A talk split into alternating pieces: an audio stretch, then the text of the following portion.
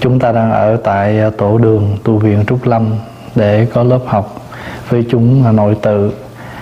Chiều à, nay chúng ta tiếp tục học nghi thức công phu sáng theo truyền thống với chủ đề sen nở ban mai, kỳ thứ 36 thưa đại chúng vừa xong chúng ta học xong cái phần năm đệ lăng nghiêm, đại bi thập chú. Và sau đó chúng ta bước qua tụng à, bát nhã tâm kinh. Thường thường ở trong một cái nghi lễ mà các ngài à, soạn đó thì à, có ba phần. Phần đầu á, gọi là phần khai kinh. Phần thứ hai gọi là chánh kinh. Phần thứ ba gọi là phần hoàng kinh. Có khi còn gọi là hồi hướng. cái phần khai kinh đó là tụng ờ, ví dụ như mình ờ, khai chuông mỏ rồi mình ờ, tụng lưu hương xạ nhiệt à, vân vân. À, cho tới khi mình dứt cái câu niệm phật và đi vào cái bản kinh chánh. Thí dụ như tụng pháp hoa thì nam mô cái bài kệ khen kinh pháp hoa xong rồi niệm nam mô pháp hoa hội thượng phật bồ tát rồi bắt đầu đi vào kinh. Nếu mà tụng kinh di đà thì niệm nam mô liên trì hải hội phật bồ tát rồi vào kinh nếu mà tụng dược sư thì nam mô dược sư hải hội phật bồ tát hay là nam mô dược sư hội thượng phật bồ tát rồi sau đó vào kinh. Thì nguyên cái phần kinh văn đó chúng ta là phần chánh kinh hay là kinh văn. Vì mỗi một cái thời kinh đó, có chủ yếu là chúng ta tụng kinh gì. Còn cái phần hồi cái phần khai kinh và phần hồi hướng phần lớn là giống nhau. Có khi thay đổi một đôi chút một bài kinh một bài tán nào đó để nó phù hợp nó nó nói lên cái công đức của cái bộ kinh đó cái nội dung của bộ kinh đó. Thì cái phần sau á, thường là bắt đầu từ bát nhã tâm kinh. Thì cái bắt đầu từ bát nhã tâm kinh đổ về sau chúng ta thường gọi là hoàng kinh hoặc là hồi hướng. Đa phần thì gọi là hồi hướng. Hoàng kinh thì có khi được hiểu là thí dụ mình phát nguyện mình tụng uh, pháp hoa năm bộ.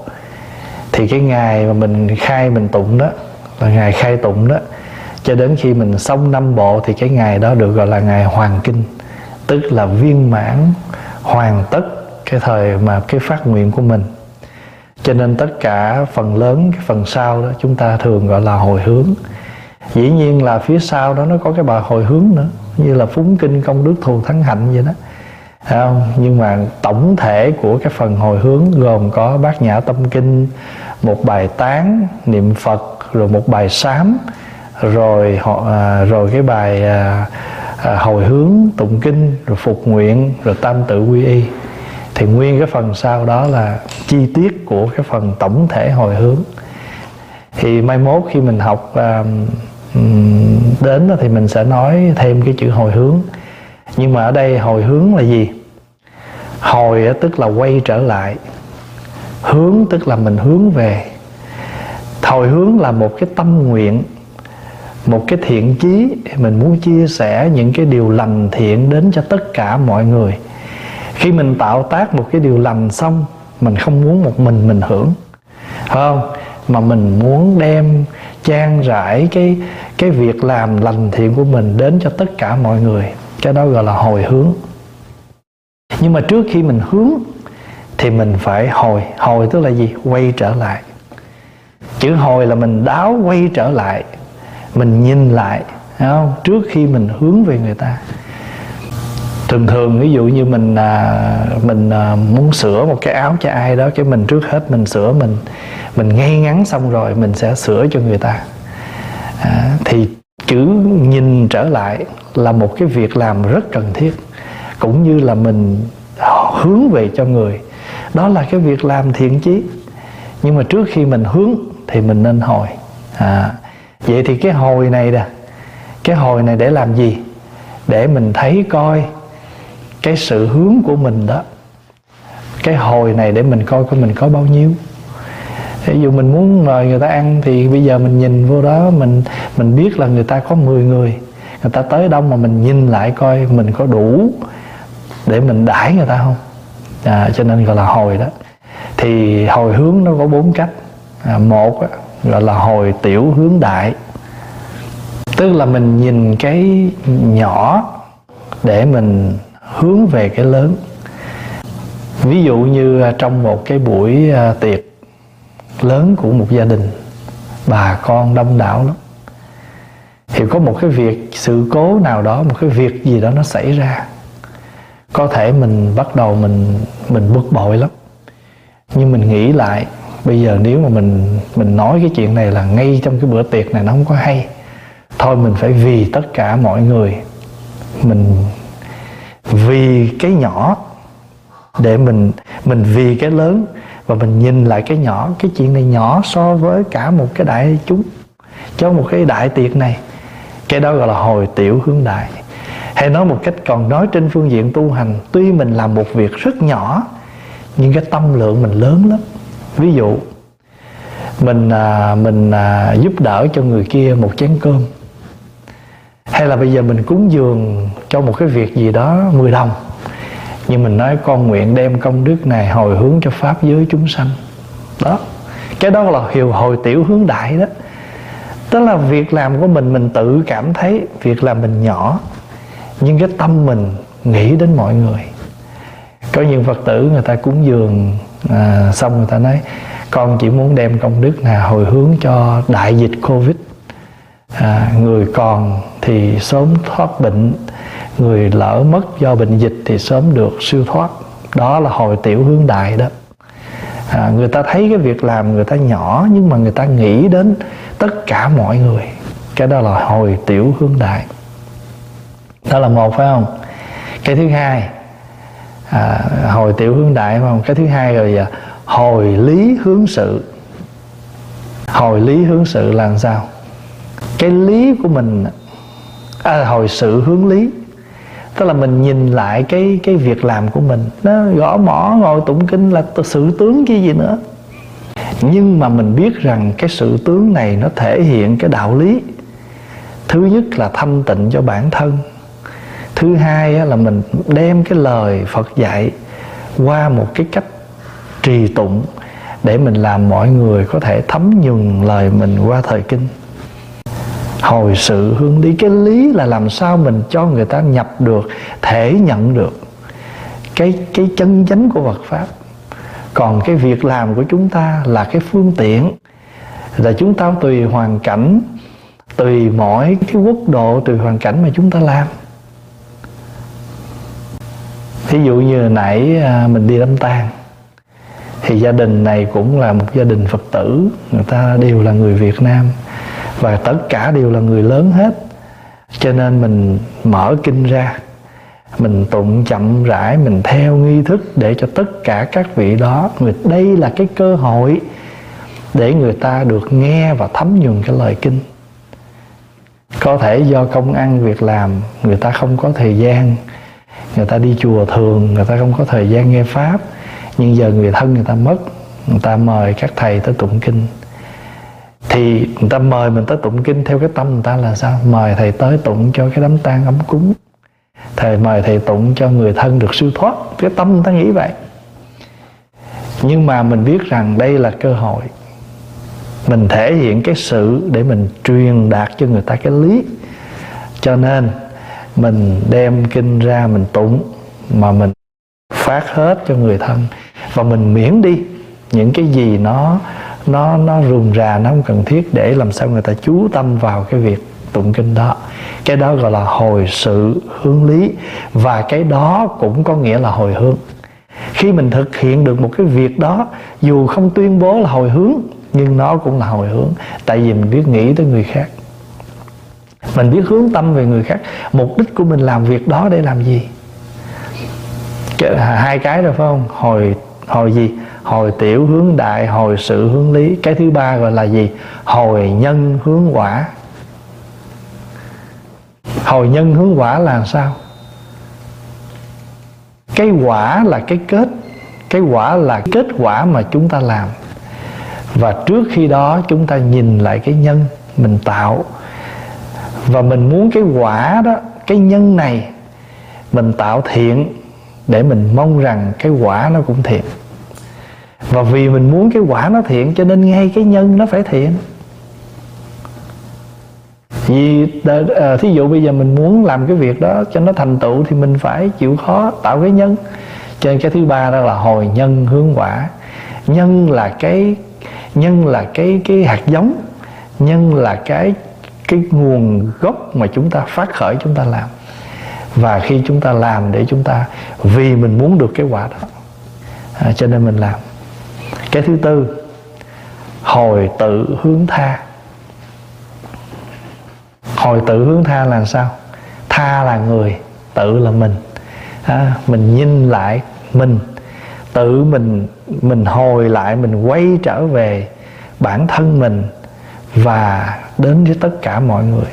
Thì khi mình thấy rằng việc làm gì của mình á nó đều ảnh hưởng đến người khác hết á. Cho nên mình cố gắng mình làm sao cho tốt để mình và người cùng được cái lợi lạc. Cái đó gọi là hồi tự hướng tha.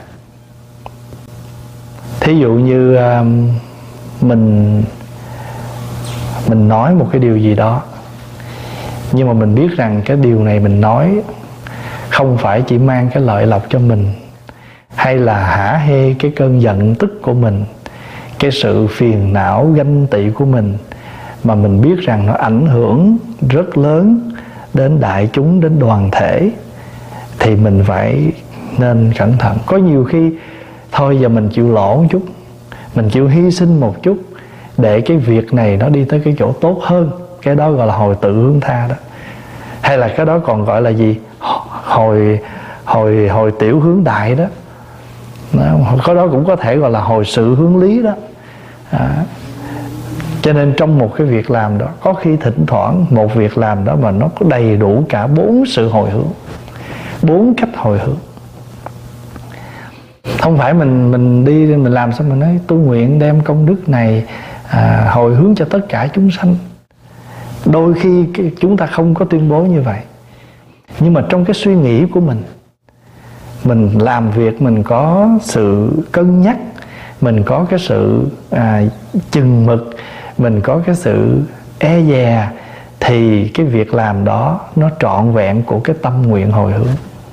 À, cho nên tất cả những thời kinh mà chư tổ đã soạn có mở đầu có chánh văn kinh, rồi sau đó là cái phần hồi hướng, là cái phần mà chúng ta nguyện đem những gì mà nãy giờ chúng ta làm từ đầu buổi cho tới bây giờ.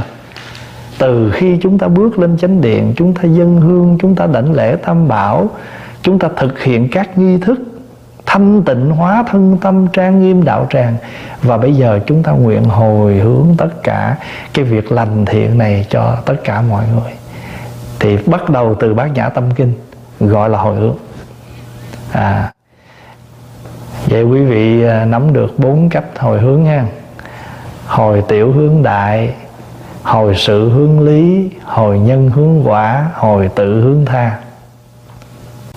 Tại sao chúng ta tụng bát nhã tâm kinh?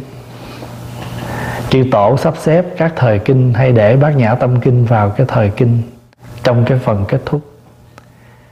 Bởi vì bát nhã là trí tuệ. Mà trí tuệ này là trí tuệ siêu việt. Mà trí tuệ này là trí tuệ gì? Trí tuệ này là trí tuệ chúng ta thẩm thấu được rằng tất cả các pháp đều là tạm, là huyễn. Phải không? Và những gì chúng ta thực hiện, chúng ta làm, chúng ta nói đều là sự tướng để hướng dẫn mình nhận được cái chân lý. Để làm chi? Để chúng ta đừng có chấp. Nếu mà chúng ta chấp vào cái lý để rồi bác cái sự cũng là chấp. Chúng ta chấp vào tất cả đều là không để rồi chúng ta bài xích những cái việc khác người ta làm thì cái đó cũng là chấp. Mà nó không phải là cái sự lên tiếng cái sự chia sẻ, cái sự nói của người có trí. Tại người có trí là người ta thấy rõ sự lý, phương tiện, cứu cánh. Đó. ví dụ như cái người mà người ta hiểu ta thấy, ồ, tại sao mà mình lại phải chiều chuộng một đứa con nít như vậy? Nó lì lợm thì mình bỏ mặt nó thì cái chuyện đó nếu mình nói như vậy thì đâu còn gì để nói thể gọi là gọi là từ bi nữa. Mà hơn nữa cái người mà chiều chuộng mà thương yêu nó là ai là chính là cha mẹ ruột của nó. Mình phải hiểu được mọi vấn đề để chúng ta nói sự việc mà nó không có vấp vào cái lỗi là chúng ta chấp vào một sự việc nào đó. Cái đó gọi là chấp một bên đó, gọi là biên kiến. Biên kiến tức là cái thấy chưa trọn vẹn thấy có một chiều thấy có một mặt, đó là chưa nói do cái vọng tưởng chúng ta nữa. Do cái vọng tưởng nữa. Nhiều khi mình vọng tưởng là gì? Mình tưởng tượng thôi. Mình suy nghĩ thôi. Mình suy nghĩ về cái của mình. Mà mình tưởng mà cái gì mà tưởng thì nó không thật. Nó chưa chắc. Tại sao? Nó không phải là do chúng ta hiểu nó, cho nên nó là vọng. Chữ vọng nó là không thật không? Nó là hư dối. Đó, giống như hôm rồi trong cái phần à, hỏi về à, cái cái tưởng vậy đó thì pháp hòa cũng có cái vọng à vọng và vọng vọng tâm và chân tâm. Nó có nhiều cái cách để giải thích vọng. Vọng là hư dối. Thí dụ như mình nói nói lời hư dối đó là vọng ngữ. À còn tâm thức mình nó, suy nghĩ nó không đúng gọi là vọng tình vọng tưởng vọng thức.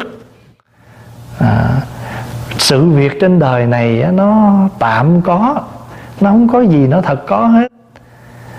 Cái đó tất cả có đó là vọng. Vì vậy cho nên á thí dụ bây giờ mình tụng kinh dược sư. À, kinh dược sư nói là người nào mà muốn thoát nạn thì thọ bát quan trai giới rồi à, phải à, tụng kinh này 49 biến đốt 49 ngọn đèn lớn như bánh xe đốt 49 ngày đêm trời ơi rồi giờ mình chạy đôn chạy đáo mình đi tìm cái bánh cái cái cái đèn nào bự như cái bánh xe vậy đó. Mà nó không nói được thì mình nói sao? Trời ơi cái này là mê tín. Không ai mà độ cho mình mà thật ra mình không nắm được cái lý, cái lý. Hay thậm chí mình đọc kinh địa tạng mình thấy những cái lời lẽ trong đó nói địa ngục này địa ngục kia hay là tất cả những kinh điển đại thừa có những hình ảnh mà khó chấp nhận lắm có những cái câu chuyện mình khó có thể tin rồi khó chấp nhận lắm. À, rồi mình cứ chấp vào những cái tướng đó mình nói. Như vậy mình cũng không phải là người có được cái tuệ giác soi thấu tất cả các pháp Thấy không? Tất cả các pháp chỉ là tạm có tạm nói vì sao? Vì chúng sanh người ta còn ở cái phần này người ta còn vọng chấp theo cái này thì chúng ta mượn. Cái này đạo phật gọi là gì? À, dĩ huyễn độ chơn dĩ huyễn độ chân là gì? Lấy cái tạm, lấy cái lấy cái huyễn để mà độ cho người ta có nhận ra được cái chân. Đó. Mời mình đi tới tụng thời kinh cho người mất. Người mất có nghe không? Mình không biết. Đây là mình nói theo cái cái lý đó. Chứ còn nếu mà cái tâm mình thành đối với họ, tâm thức họ nghe chứ. Nhưng mà giờ trước hết độ ai? Rõ ràng là độ người sống. Nhờ họ đọc được một bài kinh đó mà rồi họ nghe được những cái lời khai thị đó. Cho hôm qua có một vị ờ, hỏi khai thị, khai là mở, thị là chỉ. Vậy thì mình mở ra cho người ta, mình chỉ cho người ta thấy, đâu nhất thiết phải đợi chết. Mỗi ngày chúng ta phải cần được sự khai thị. Cho nên ở trong những cái thiền thất, những cái phật thất thì mỗi ngày đều thỉnh một vị cao đức ra giữa đại chúng khai thị. Lời khai thị có thể ngắn gọn trong vòng 5-10 phút thôi, nhưng mà đó là những cái gì đó nó tinh yếu cho cái đời tu người.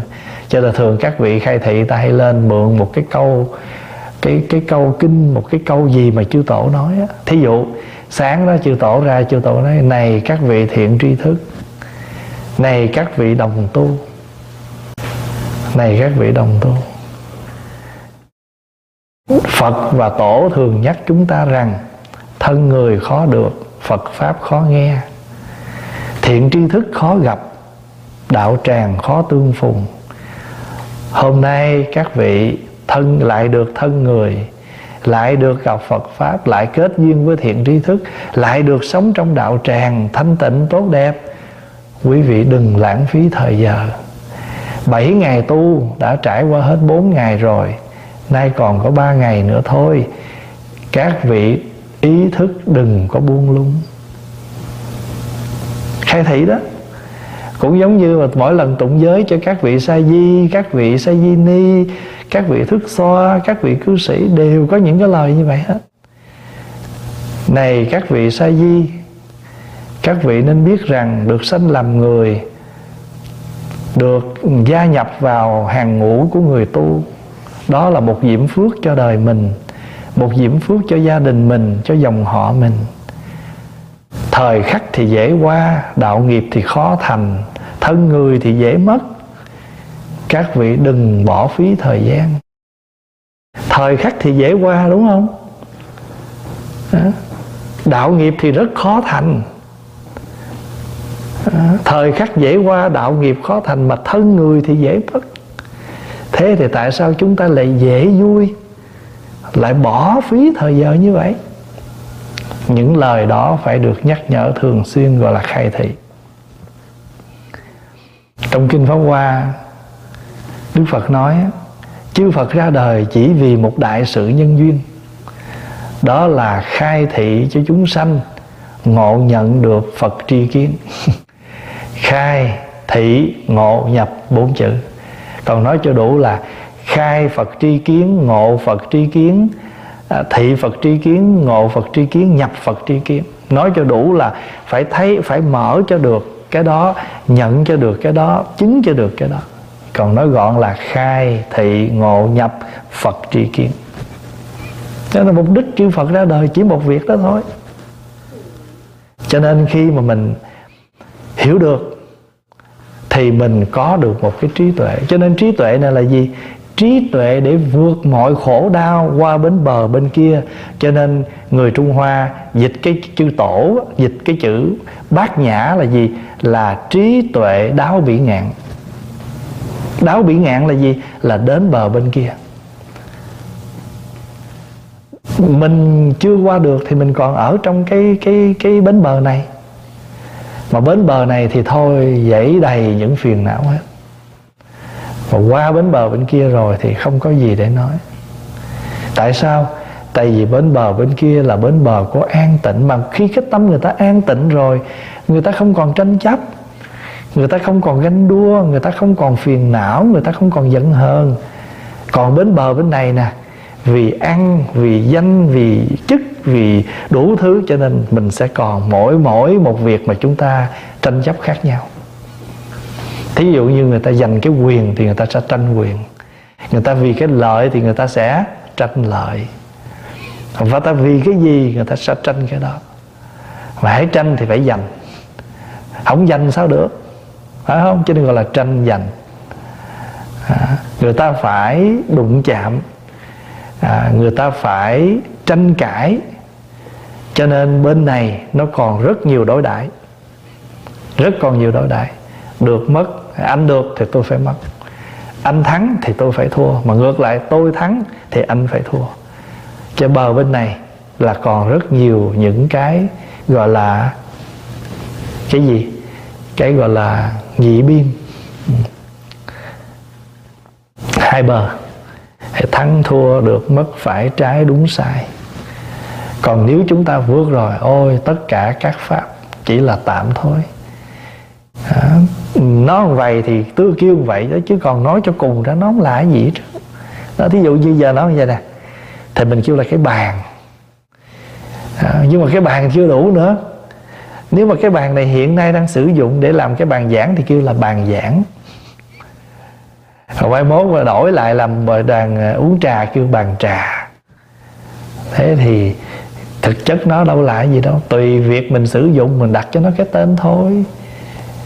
Hiểu được vậy rồi thì tự nhiên tâm mình nó rỗng rang, nó thảnh thơi vô cùng, anh gọi gì cũng được hết. Tại vì lòng anh còn vướng cho anh kêu tùm lum vậy đó.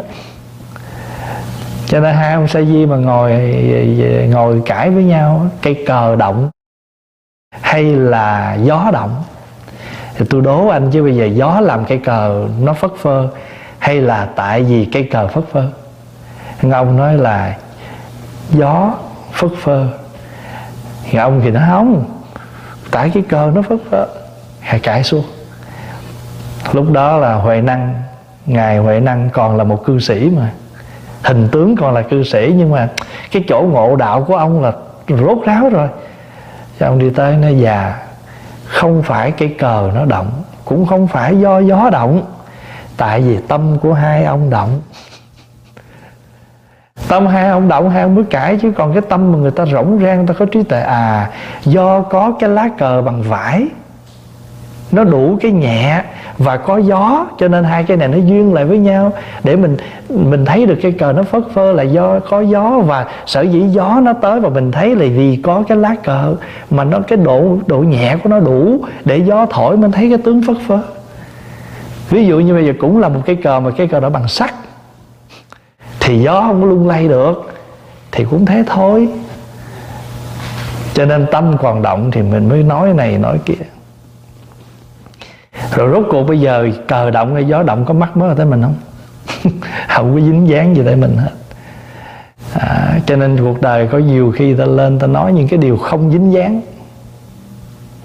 Mà trong cái đó người tu mình là phải nói những gì nó liên hệ tới cái hình tướng đời sống của người tu bây giờ ví dụ mình người tu mình tối ngày gặp nhau có nói chuyện chứng khoán thị trường tiền đô tiền gì vàng lên vàng xuống gì bữa, bữa nay tóc tôi cắt nhiêu ướm ở gì cắt nhuộm nhiêu làm móng tay đâu dính dáng gì tới mình đâu. Không? Thành tử ra nếu mình nói những chuyện không dính dáng thì Phật nói cũng giống như trí tuệ bắp vế rót nhiều lên cái bắp để lên cái bắp vế này đứng dậy cái tuột luộn không có gì hết. Cho có nhiều khi mình phải để ý mình phải hồi lại cái đó nha. Tôi muốn nói cái đó đó. Tôi muốn nói cho người ta biết hồi lại. Nó có mình cái tư cách mình có cần nói không? Cái, mình là ai? Mình là cái gì? Mà mình nói cái điều đó trước khi hướng phải hỏi còn nếu mà nói cho tổ cùng ở trên đời này anh muốn nói gì cũng được hết đó thì có gì là cái đó không có gì để nói. Muốn làm gì thì làm muốn nói gì nói. Nhưng nếu mình đã nói rằng mình còn trong cái phạm vi chút xíu mình cái bài hồi hướng nó có câu gọi là gì? Gọi là à, đại chúng huân tu hy thắng tấn đó. Và ở đây mình nói mình nói tại sao chư tổ lại để bát nhã tâm kinh vào các thời kinh. Mà lại để là hai chữ tâm kinh. Tâm kinh là gì? Kinh mà để dạ để lòng. Kinh mà mọi người phải, nếu nói về cái lý là phải thuộc, phải hiểu. Còn nếu nói về cái sự là phải để tâm, phải để lòng. Cho nên gọi là tâm kinh còn bát nhã là trí tuệ đến bờ bên kia gọi là đáo bỉ ngạn. Cho nên có nhiều chùa à, ở trước cửa cái cổng mà nhìn từ ngoài nhìn vô tên của chùa. Nhưng mà nếu từ chùa mà nhìn ra cái bảng đó đó chúng ta để cái bảng. Đáo bỉ ngạn. Anh đến bờ bên kia rồi đến bờ bên này rồi. Nghĩa là anh đã đến đây rồi cái chỗ này, hòa thượng à, sư ông trúc lâm, hòa thượng thanh từ, trong cái bài mà, cái bài thơ tặng bạn á à, trong ngày cái bài cuối cùng à, câu cuối cùng, đến đây rồi, hạnh phúc khó thưa trình. Đến đây rồi, hạnh phúc khó thưa trình. Chỉ còn thấy nụ cười viên mãn. Tức là cái chỗ đó, không có không có trình giải được cái chỗ này cái hạnh phúc này tôi không có trình bày cho anh được. Tôi không có thể nào tôi dùng ngôn từ gì tôi nói được hết. Chỉ còn thấy nụ cười luôn hé nở.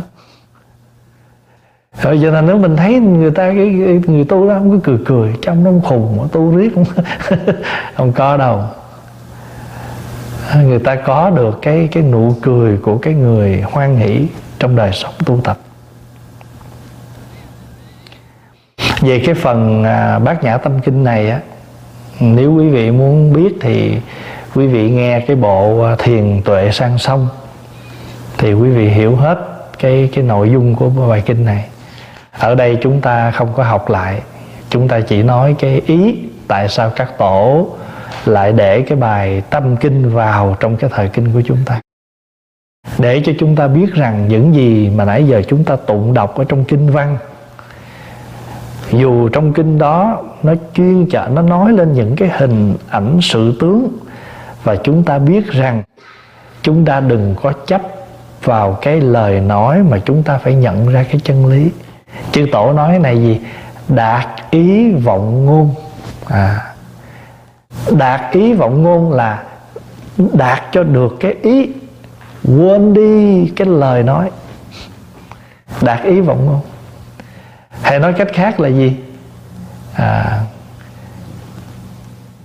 mượn sự để hiển lý. Lấy cái hình ảnh này hình ảnh kia để nói lên cái đạo lý. Ở trong kinh địa tạng á, có đưa ra hai hình ảnh. Là thiên đường với địa ngục phải không? À, giữa tội và phước mà cái phước thì con người ai cũng muốn hết á. Nhưng mà con người quên một điều rằng chúng ta muốn cái thiện, muốn cái phước mà chúng ta quên cái nhân mà chúng ta tạo. Cho nên nó mẹ mà đọa địa ngục. Người con có cái thiện chí muốn biết mẹ ở đâu, thì phải ngồi yên lại để thấy mẹ mình đang ở đâu. Mẹ đây là tượng trưng cho cái gốc tội, là cái căn trong kinh vu lan gọi là tội căn. Là cái gốc tội. Nhưng mà nếu mình không có ngồi lại, định tĩnh lại, thì làm sao chúng ta nhận ra cái gốc tội đó? Cho mình không có ngồi lại thì làm sao mình được đi vào cửa địa ngục đó? Hay lắm lần nhưng mà rồi chúng ta có thể đọc, chúng ta nhận cái, hiểu cái sự thôi. Chúng ta quên nhận ra cái lý rồi bây giờ cho dù anh nhận ra cái lý hay anh hiểu được cái sự, thì sự lý này mục đích để làm gì? Để làm cho chúng ta vượt tất cả mọi dính mắc khổ đau để chúng ta đến được bờ bên kia. Đáo bị ngạn đó là mục đích của bát nhã tâm kinh. Cho nên sanh không thật sanh, tử không thật tử. Tại sao gọi là sanh không sanh? Nếu mà thật sanh thì đâu có chết. Phải không? Nếu mà thật tử thì đâu làm làm gì làm gì có sự tiếp nối. Thí dụ như mà những cái rau củ mình bào ra, mình đem vất vô cái cái chỗ mà người ta làm phân bón, mai mốt nó rã ra làm phân đó mình múc cái phân đó, mình nuôi những cái cái rau cỏ khác. Như vậy thì nó là tiếp tục được, nó nuôi dưỡng, cũng là cà rốt, cũng là gì đó, nó thể hiện tiếp tục. Bất sanh là sở dĩ gọi là bất sanh, không có sanh là tại vì nếu nó thật sanh thì nó không có chết. Mà cái gì có chết thì nó không thật có. Không? Mà cái tử thì vĩnh viễn mà còn cái này nó nó có cái sự tái sinh nó có sự luân chuyển trở lại. Đó quý vị nhìn vô cái nguồn nước mình xài. À, xin lỗi đại chúng là nước tiểu nước gì mà chúng ta Ờ, chúng ta đưa nó ra cái cống chính của city rồi nó trở về hết một cái nơi nào đó mà người ta gạn lọc nó lại. Rồi sau bao nhiêu lần gạn lọc thì tất cả những nguồn nước dơ đó nó được tái sinh trở lại để đi về cái nguồn nước cho chúng ta xài tiếp tục. Cho nên một vị thiền sư không The tear I shed yesterday has become rain. Giọt nước mắt tôi nhỏ xuống hôm qua, Hôm nay đã trở thành ra mưa. Tại vì nước của mình tan ra thì nó bốc hơi. Nó bốc hơi, nó làm mây. Thì mây mây mốt đủ duyên thì nó rơi xuống, nó làm mưa. Thế thôi. Cho nên mình kêu là cái ly nước sạch. Nhưng mà thật sự ly nước này nó cũng thật sạch đâu. Phải không? Nó chẳng qua là với, nó sạch với cái nhìn của mình thôi với cái nhìn của mình thôi. Chứ nếu mà một cái con mắt tinh tế hơn như là một cái kính hiển vi nó rọi vào thì họ phát hiện ly nước này không thật sạch như cơ thể chúng ta tắm rửa chúng ta đưa cái mũi vô chúng ta ngửi thơm thơm chúng ta gọi sạch. Nhưng mà sở dĩ nó sạch là tại vì nó có bao bởi một lớp da. À, nó bao một lớp da. Nhưng mà sau cái lớp da đó thì đâu phải là hoàn toàn sạch đâu rồi cái thức ăn mà chúng ta để trên bàn chúng ta gọi là sạch nhưng mà vừa qua khỏi cuốn họng thì nó nó đã là một chất khác rồi. Cái đó gọi là bất cấu bất tịnh. À, không dơ cũng không sạch là vậy đó. Không tăng cũng không giảm. À, bất tăng bất giảm. Mình uống một ly nước giảm ở trong ly nước này mà tăng ở trong cái cái cái, cái bọng đáy của mình rợn lát nữa thì mình thải nó ra thì nó giảm ở trong bụng mình mà nó lại tăng ở chỗ khác. Mình múc một cái sụn đất đi, mình chỗ này nó giảm mà chỗ kia nó tăng. Cho nên người mà thấu được cái đó rồi thì người ta vượt được những cái sự chấp trước. Và người ta sẽ buông xả được rất nhiều những thứ mà người ta nghĩ rằng là người ta hiểu được rằng nó không cần thiết hôm qua có một vị hỏi pháp hòa chứ, thầy ơi, sao mà cái cô đó cũng mất nhẹ nhàng như vậy? Sao mà tụi con được mất, mai mốt mình chết mình được nhẹ nhàng như vậy? Cái đó là cái quả. Đó là hồi quả đó. Thấy cái quả phải không? Bây giờ hồi nhân coi. Cái nhân mình sống làm sao mỗi ngày? Mình sống câu mâu chấp trước phiền não làm sao đi dễ được? Muốn đi dễ, phải sống dễ. Sống dễ gọi là thiện sinh. Chết dễ gọi là gì? Thiện tử. Cho nên mình mới có kinh kinh nu và tắc giới mình học vừa rồi đó. Cái chàng thanh niên tên là thiện sinh. Thiện sinh là người sống tốt mà nó cũng, mà còn cái cái chuyện gọi là chết tốt đó là một trong năm cái phước mà người người người đời người ta muốn, gọi là ngũ phúc. Người ta thường nói năm phước tới nhà. Thì trong đó cái phước cuối cùng là thiện chung. Thiện chung tức là cái ngày kết của mình được tốt. Cho nên cái gì nó cũng được hết á. Có quan trọng là anh muốn không? Chữ muốn này nó không ngoài cái tham nữa nha. Hay là bây giờ mình nói tạm thời, mình nói là có muốn không cũng, có muốn cũng được nữa. Nhưng mà cái muốn này là gì? Là cái muốn của sự tích cực. Không phải là cái muốn thấp kém, mà cái muốn cao đẹp. Cái này trong kinh gọi là thánh cầu. Có một bài kinh tên là kinh thánh cầu. Anh muốn đều được đó. Nhưng mà anh không thể chỉ muốn không mà anh phải thể hiện cái điều gì nữa? Bài này Pháp Hòa cũng có nói, không phải cầu mà được. Có bài Pháp Hòa nói, không phải cầu mà được. Đâu phải mình muốn là được, mà muốn phải thể hiện cái gì để cho cái muốn đó nó thành hiện thực. Ma ha là rộng lớn, bát nhã là trí tuệ, ba la mật là siêu việt, là rốt ráo, là đến bờ kia. Cho nên gọi là ba la mật vậy thì nguyên cái tựa ma ha bát nhã ba la mật đa, đó là tiếng phạn. Rồi chư tổ trung hoa khi dịch thêm hai chữ tâm kinh là tiếng tàu. Cho nên chúng ta thường gọi cái, những cái tựa như vậy đó, những cái trường hợp như vậy chúng ta gọi là gì? Ấn hoa hay là phạm hoa. Phạn là ma ha bát nhã ba la mật đa, còn hoa là tâm kinh cho nên là phạn hoa. Vừa tiếng phạn, vừa tiếng hoa kết hợp. Ma ha là rộng lớn. Bát nhã là trí tuệ. Ba la mật đa là siêu việt. Là rốt ráo, là viên mãn, là cứu cánh. Trên có chỗ dịch là trí tuệ rộng lớn, cứu cánh. Hòa thượng à, trúc lâm, xong thanh từ dịch vậy đó tâm kinh trí tuệ cứu cánh rộng lớn. Sư ông làng mai dịch chữ tâm kinh là tinh yếu. Đây là những cái then chốt. Bài tâm kinh đó là tinh yếu của hệ thống của trí tuệ bát nhã. Tinh yếu bát nhã. Trí tuệ mà cái đây là cái cốt lõi đó. Trí tuệ bát nhã là tổng cộng 600 quyển 600 quyển mà bây giờ tất cả những cái gì nó thuộc về trí tuệ bát nhã đó cô động lại trong một bài kinh gồm có 265 chữ.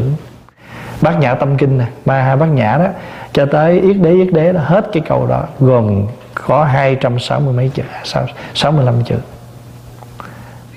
Chỉ có 20, 265 chữ thôi mà nó chuyên chở tất cả những cái đạo lý trong đó.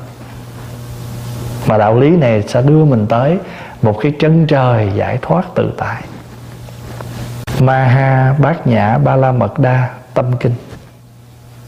Và mở đầu Bồ Tát quán tự tại.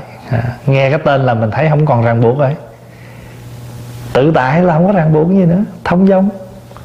Mà làm sao có được tự tại? Quán. Như vậy quán là nhân tự tại là quả. à, anh phải có tự anh rồi nói ngược lại.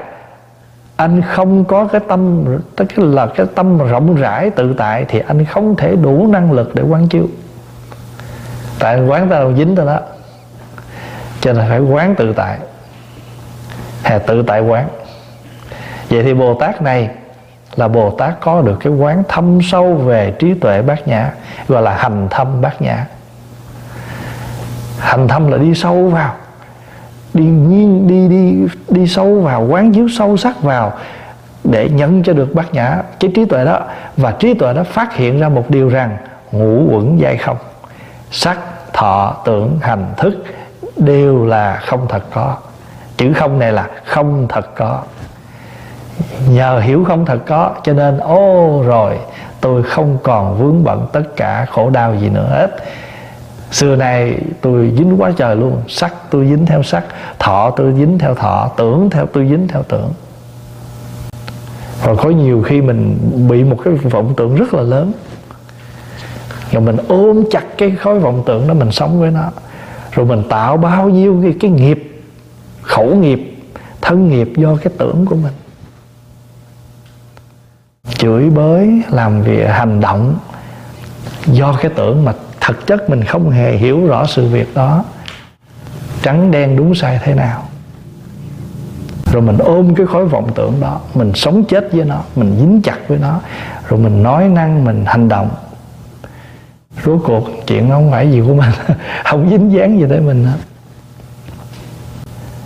Cho là, quán tự tại bồ tát hành thâm bát nhã ba la mật đa thời chiếu kiến ngũ quẩn dây không, độ nhất thiết khổ ách còn cái chuyện mà chi tiết nói cho mình hiểu thêm cái câu trên đó là sao xa lệ tử thị chư pháp không tướng bất sanh, đó là nói chi tiết ra. Còn cái kết quả mà ngài đạt được là thấy ngũ quẩn đều là không. Nhưng mà bây giờ các ngài phải giải thích thế nào gọi là ngũ quẩn dây không? Về sắc, thấy như thế nào để gọi là sắc tức là không? Và thấy như thế nào để gọi là không tức là sắc. Và khi thấy được một cái không tức là sắc sức tức là không thì thọ cũng là không không cũng là thọ tưởng cũng là không không cũng là thọ. À, hành cũng là không không cũng là hành. Thức cũng là không không cũng là thức. Nói như vậy cho nên nói gọn sắc thọ tưởng hành thức diệt phục như thị. Khi thấy anh quán chiếu được một cái sắc thì anh sẽ thấy rằng thọ tưởng, hành, thức cũng đều như thế, cũng lấy cái công thức đó mà quán. Và cái câu cuối cùng là yết đế yết đế. Bây giờ anh thấy được như vậy rồi, nhưng mà sao đây? Trong cuộc đời, nói quán chiếu sâu sắc rồi, cuối cùng nhìn lại sự thật, ta vẫn còn bơi giữa dòng đời. Thì chúng ta phải làm sao đây? Phải cố gắng lắm như đức phật của chúng ta ở cõi này. Cái điều mà ngài biết á, và cái điều mà ngài thấu đáo đó, nó như lá trong rừng vậy đó. Nhưng mà bây giờ người ta không có hiểu thì bây giờ làm sao? Thôi thì ngài nói những cái gì mà người ta thật cần thật cần biết. Cho nên cuối cùng ngài nói giống như lá trong nắm tay thôi. Tại vì mình biết, mình chỉ cần biết nhiêu việc đấy thôi còn cái mà ngài biết nó như lá trong rừng vậy đó. Cũng giống như một lần mà đức phật lấy bàn tay ngài vào xuống đất vậy. Đất trên đại địa này nhiều hay đất trong móng tay tôi nhiều? Dạ bạch đức thế tôn, đất trong móng tay của đức thế tôn chẳng có là bao nhiêu hết so với cái đất trên địa cầu này. Cái điều mà tôi muốn nói, nhiều như địa cầu mà cái gì mà các thầy biết nó như là đất trong móng tay. Vì vậy cho nên, hiểu là như vậy, nhưng mà cuối cùng thật sự trong cuộc đời này, nếu chúng ta không có một cái năng lực của nhẫn nại, của sự cố gắng, chúng ta khó qua bờ bên kia lắm. Tại sao? Tại vì chúng ta còn sống ở một cái quốc độ mà nó còn quá nhiều những cái phiền não cho nên cố gắng cố gắng gọi là yết đế yết đế.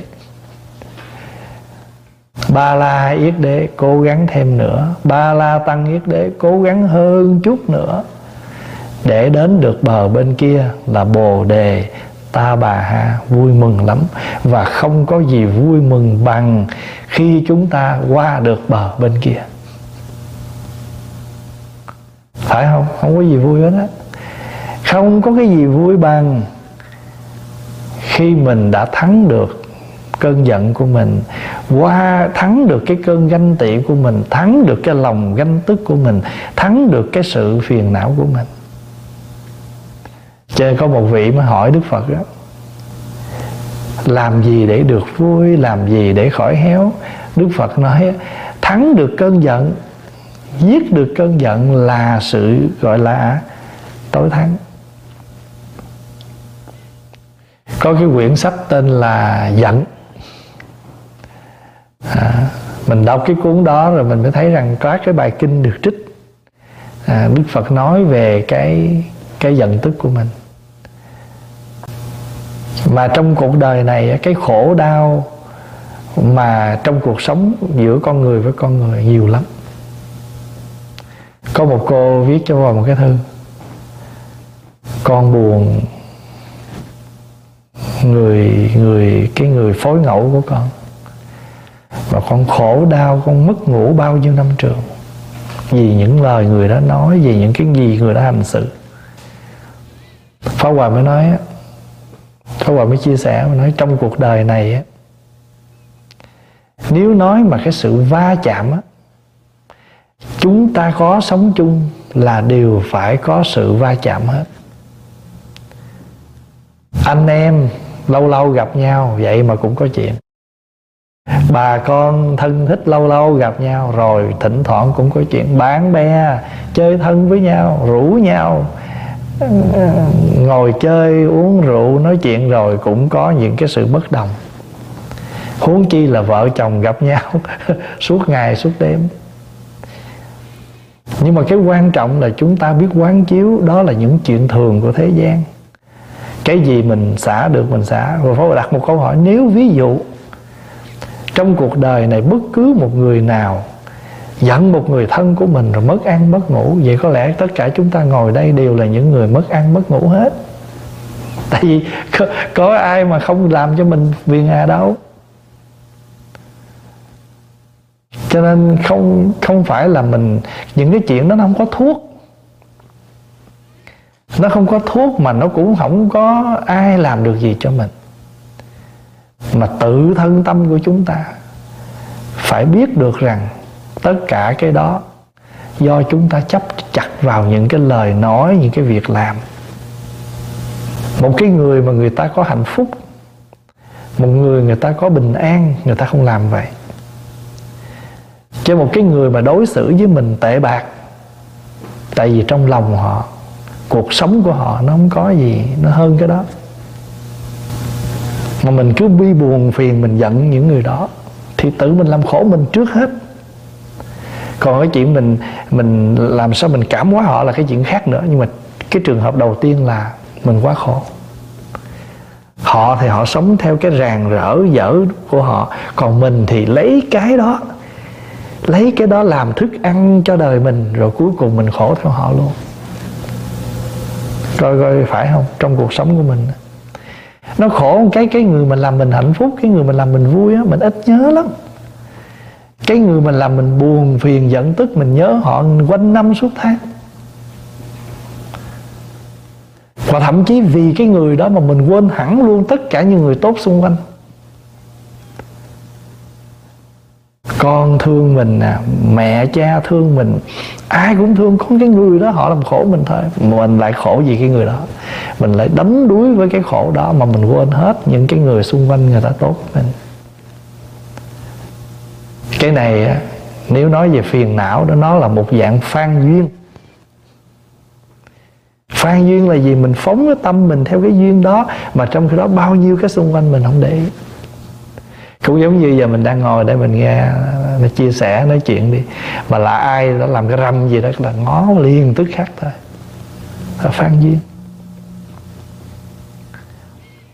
Cho nên á Đức Phật nói một khúc gỗ trôi sông đó, nếu mà nó tấp bên này nó tấp bên kia nó chìm xuống nó bị phi nhân đoạt lấy thì khúc gỗ đó nó sẽ bị vướng còn nếu nó không qua bên, nó không kẹt bên bờ này, nó không kẹt bên bờ kia, nó không bị chìm xuống nước, nó không bị người khác đoạt lấy, nó đi thẳng ra biển cả.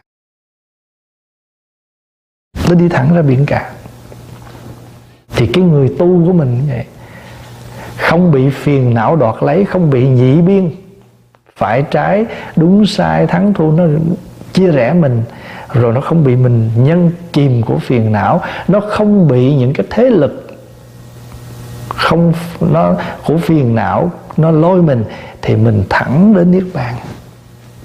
Cho nên vãng sanh là vậy thôi, chứ gì đâu. Cho nên đợi chết với vãng sanh thì lâu quá. Và cái thứ hai là không thể nào, thật sự nếu chết mà vãng sanh, mình cũng không vãng sanh được gì suốt ngày, suốt đời của mình, không có sống bằng cái tâm nhẹ nhàng, thanh thoát, quá trời cái lĩnh kỉnh sao đi không thể nào đi lên máy bay được. Tại vì ở cõi cực lạc nó không có xài mấy cái đồ này của này thế gian. Thí dụ như giờ mình mang một cái đôi guốc à, qua đây mình lâu lâu mình đi lẹp xẹp cho vui vậy thôi chứ đâu phù hợp gì đâu hoàn cảnh ở đấy thì cõi cực lạc cũng vậy. Thí dụ người ta diễn tả cực lạc có cây báo nè có chim hót nói pháp nè đáy bằng vàng cây bằng ngọc vân vân ở dưới này mình đem toàn đồ thế gian mình lên không? Made in thế gian. Thì ở trên đó, no use, không có sai cho nên vãng sanh là một sự thật, không có gì không có, nhưng cái điều kiện của nó là gì? Phải có. Vì vậy mà trong kinh di đà xác nhận nha, kinh di đà xác nhận một điều rằng, bất khả dĩ thiểu thiện căn phước đức nhân duyên đắc sanh bị quốc không thể nào người mà thiếu nhân duyên phước đức mà về cõi đó được, đó là rất thật. Nếu mình thiếu thiện căn, phước đức, nhân duyên, không về cực lạc được.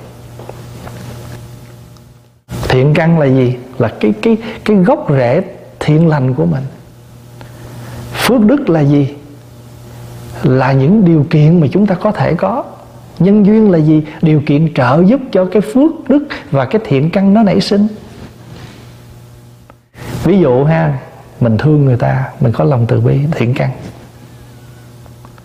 Tiền của có rất nhiều là phước đức. Nhưng không ai tới xin hết. Ai xin xỏ gì của mình hết. Lấy gì làm phước? Thành thử không có nhân duyên. Có lòng thương người, có tiền của để cho mà không có nhân duyên để cho lòng rất muốn tu, có điều kiện muốn tu, mà nhân duyên không đủ để tu. Nhân duyên không đủ là sao?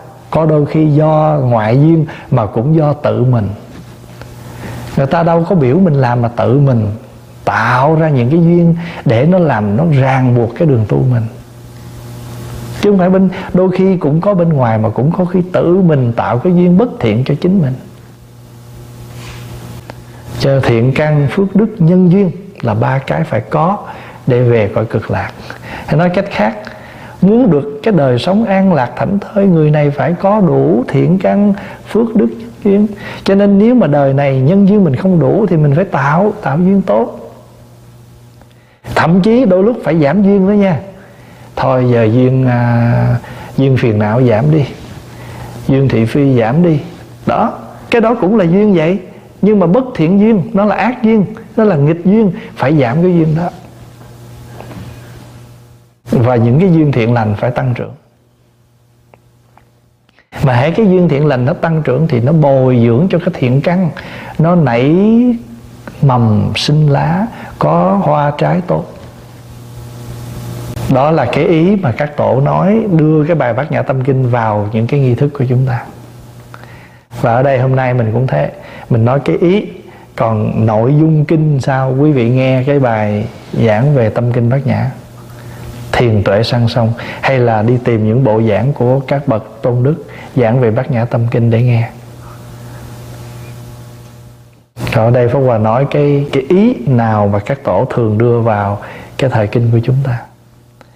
Và cái cuối cùng, yết đế yết đế là cố gắng cố gắng cố gắng thêm lên, cố gắng thêm nữa để vượt qua bờ bên kia. Tại sao? Chúng ta hiểu lý là một việc, nhưng chúng ta không quên chúng ta đang ở cõi nào. Và cái thời gian chúng ta rất ít.